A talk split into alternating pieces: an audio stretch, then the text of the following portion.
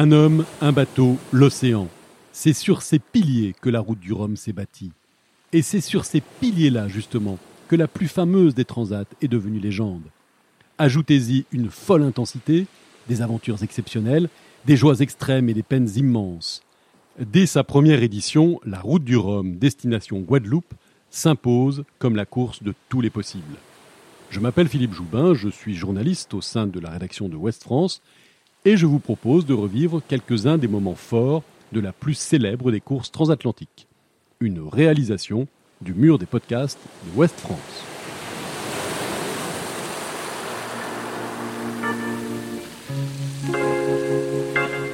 Ce ne sera ni une transat parallèle, ni une transat pirate. Ce sera une nouvelle course conçue pour mettre en valeur justement ces hommes qui inventent. Il ne croyait pas si bien dire Michel Etévenon, créateur de cette route du Rhum, avec 37 marins au départ, menant des bateaux de tout type et de toute taille. Et plus qu'une invention, une révolution. Après 23 jours de mer, Mike Birch doublait Michel Malinowski à quelques encablures de l'arrivée, imposant pour la première fois un multicoque au terme d'une transat. Ça y est, ça y est, Michael Birch est passé, il a déjà 10 mètres d'avance sur Michel Malinowski, c'est lui le vainqueur de cette première transat française. Une arrivée extraordinaire, comme vous ne pouvez pas imaginer, il y a même seulement une heure. 98 secondes entre les deux hommes. Un souffle, mais une éternité. Désolation aussi que cette première édition, jamais Alain Collat et son Manureva ne rallieront point à titre. Disparu corps et bien.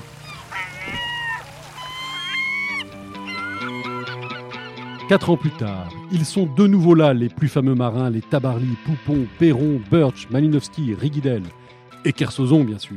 Je dis que c'est pas moi qui emmène le bateau, c'est le bateau qui m'emmène. À nouveau, exploits et compétitions s'entremêlent. Alors qu'Olivier Moussy devient le Saint-Bernard des mers, après le sauvetage rocambolesque de l'Australien Johnston, Marc Pajot impose dans la douleur son grand catamaran Alpha Aquitaine. Car il y a eu un miracle sur cette édition. Son bateau à la poutre centrale grièvement blessé avait tenu jusqu'au bout. Marc Pajot, que ressent-on quand on termine une course comme ça, en vainqueur bien sûr Bah justement, c'est le fait de plus rien ressentir qui est formidable. De plus avoir d'angoisse, de, de dire c'est fini, euh, c'est gagné. Je me suis rapprochée, j'ai appelé, j'ai crié pas à l'intérieur et puis en fait euh, je crois qu'il y avait personne à bord, il flottait enfin à l'envers quoi. Euh, moi je suis quand même très inquiète euh, et euh, j'ai bien peur, euh, j'ai bien peur du pire. Personne à bord du catamaran royal chaviré que Florence Artaud est la première à retrouver. Comme Cola huit ans auparavant, Loïc Karadec a disparu. Même le grand Éric Tabarly n'est pas épargné. Pour la première fois de sa carrière, il demande assistance. Cassé le flotteur bâbord. Je dérive euh, vers le nord. euh, avec cette avarie, je ne pourrai plus du tout faire route. Philippe Poupon, incontestablement le skipper des années 80, gagne sans coup férir, explose de 4 jours le record de l'épreuve et termine avec 48 heures d'avance sur le deuxième, Bruno Perron. L'un des plus grands exploits du sport, Florence Artaud gagne la quatrième édition. Jamais une femme n'avait remporté jusque-là une course au large en solitaire. Ça leur embouche un coin hein. Comme quoi, même quand on est une gonzesse, euh, tout est possible. Ça leur embouche un coin au Poupon deuxième, Bourgnon troisième ou Birch quatrième. Un succès acquis dans la douleur, avec une multitude d'avaries sur son magnifique trimaran Pierre Ier, incapable qu'elle était de communiquer avec la Terre et victime d'une méchante hémorragie. Mais Artaud, c'est un monstre de volonté, de talent, de battant. À peine remise, elle se colle à la barre sans répit, cravache et gagne. Ça y est, la ligne est coupée. Les contrôleurs montent à bord. La quatrième route du Rhum est gagnée par Florence Artaud. Euh, j'ai été vachement malade, j'ai cru que j'allais mourir. j'ai même failli abandonner. Et puis euh, je me suis dit non, non, je n'abandonnerai pas, j'ai jamais abandonné, c'est pas aujourd'hui que je vais commencer. Surcouf. Attention. Feu.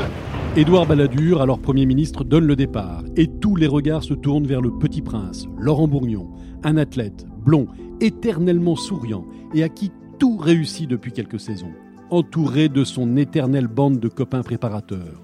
Entre eux, c'est à la vie, à la mer. Mais une fois encore, la tempête rôde. La, mer était blanche, les nuages étaient bas, noirs. Je sais pas, il y avait 50 nœuds ou 60 nœuds de vent. C'est, c'est fort, quoi. C'est. Si 24 bateaux sont au départ, la course tourne rapidement au duel entre le primagaz du skipper franco-suisse et le région Haute-Normandie de Paul Vatine. Polo s'accroche, Polo bouscule le héros, mais Polo cédera. Pour faire un beau vainqueur, il faut un beau vaincu. Vatine est celui-ci. Décidément, l'aîné des frères Bourgnon est trop fort.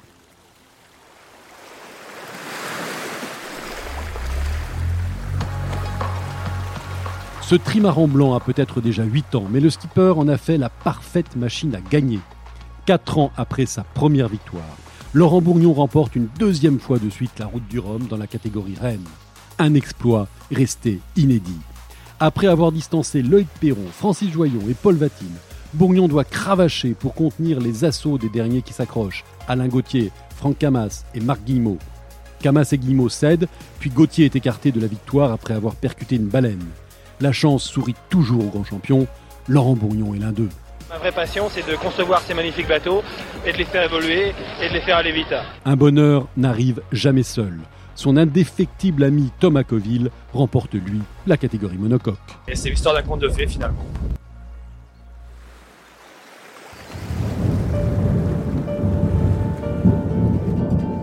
Cette édition-là, la septième, n'a rien d'un conte de fées. Elle reste comme la plus impitoyable jamais disputée. 58 bateaux au départ, dont 18 trimarans au sommet de la technologie. Du jamais vu. Tous les grands noms de la génération en sont les Lecam, Camas, Desjoyaux, Perron, Monet, Debroc, dont une femme, la brillante Karine Fauconnier. Et dès la première nuit, c'est l'enfer sur mer. Camas chavire, Lecam percute son épave, Debroc abandonne. La sarabande des fortunes de mer est insensée. J'ai pris un choc, mais d'une violence incroyable. Un à un, ils sont tous au tapis ou partis se réfugier dans un port. Quatre passent au travers, dont Steve Ravussin. À deux jours de l'arrivée, il a course gagnée. Un moment d'inattention, et le voilà qui chavire. Il y a eu un grain, en fait. Michel Desjoyaux s'impose, un des joyaux géants, vainqueur de la route du Rhum, deux ans seulement après le vent des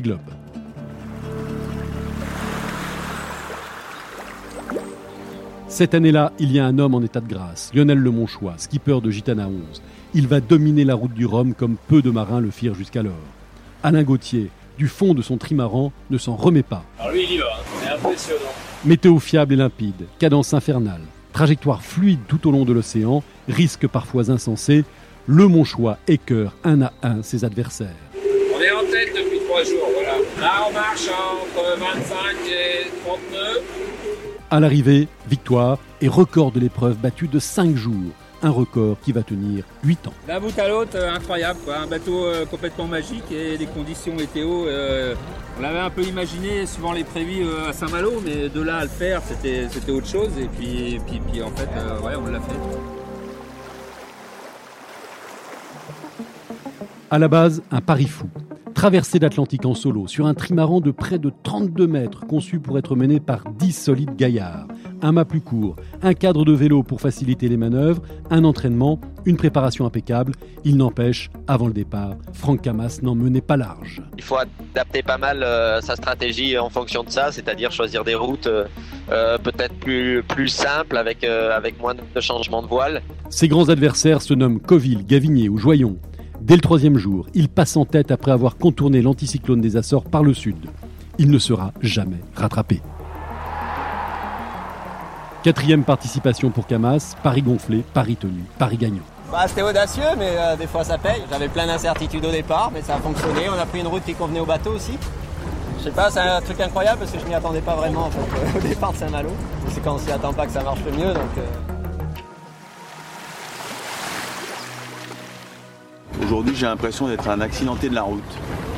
J'ai l'impression d'avoir percuté un camion avec une moto. L'accidenté, c'est Thomas Coville qui, dès la première nuit, percute un cargo en Manche. Abandon, déception. Au large, Loïc Perron s'envole. Un Perron qui a récupéré peu avant le départ la barre de Banque Populaire 7 des mains d'Armel Lecléache blessé.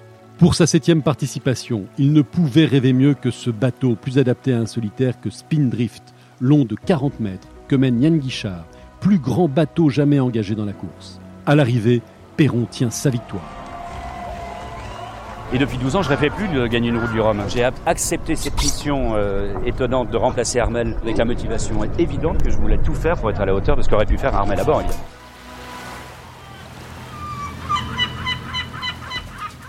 Le choc des générations. À gauche du ring, Francis Joyon, 62 ans, une première participation en 90. À droite, François Gabard, 35 ans, jeune prodige, victorieux sur le Rhum en monocoque en 2014. Derrière eux, en catégorie ultime, c'est l'hécatombe. Sébastien Josse, Thomas Coville et Armel Lecléache cassent et abandonnent. En tête, Gabard imprime le rythme. Et voilà, et on a toujours un petit peu d'avance sur Francis. À quelque chose comme 1600 je crois de l'arrivée, donc euh, va falloir tenir à fond la caisse. Mais son bateau, massif, victime d'avarie, ne peut aller aussi vite que l'IDEC de Joyon, qui revient inexorablement. Tout se joue autour de la Guadeloupe, que Gabard aborde en premier. Une nouvelle course débute. Le vent est absent. Ils sont côte à côte, arrêtés. Un souffle dans les voiles du trimaran, déjà victorieux en 2010 et 2014. Joyon en profite, Joyon passe, Joyon gagne avec 7 minutes 8 secondes d'avance. Retrouvez sur westfrance.fr la saga de la route du Rhum, une série de six podcasts dont sont tirés ces extraits consacrés aux plus grands moments de la Transat en solitaire. Une production de Spectaculaire et du mur des podcasts de West France.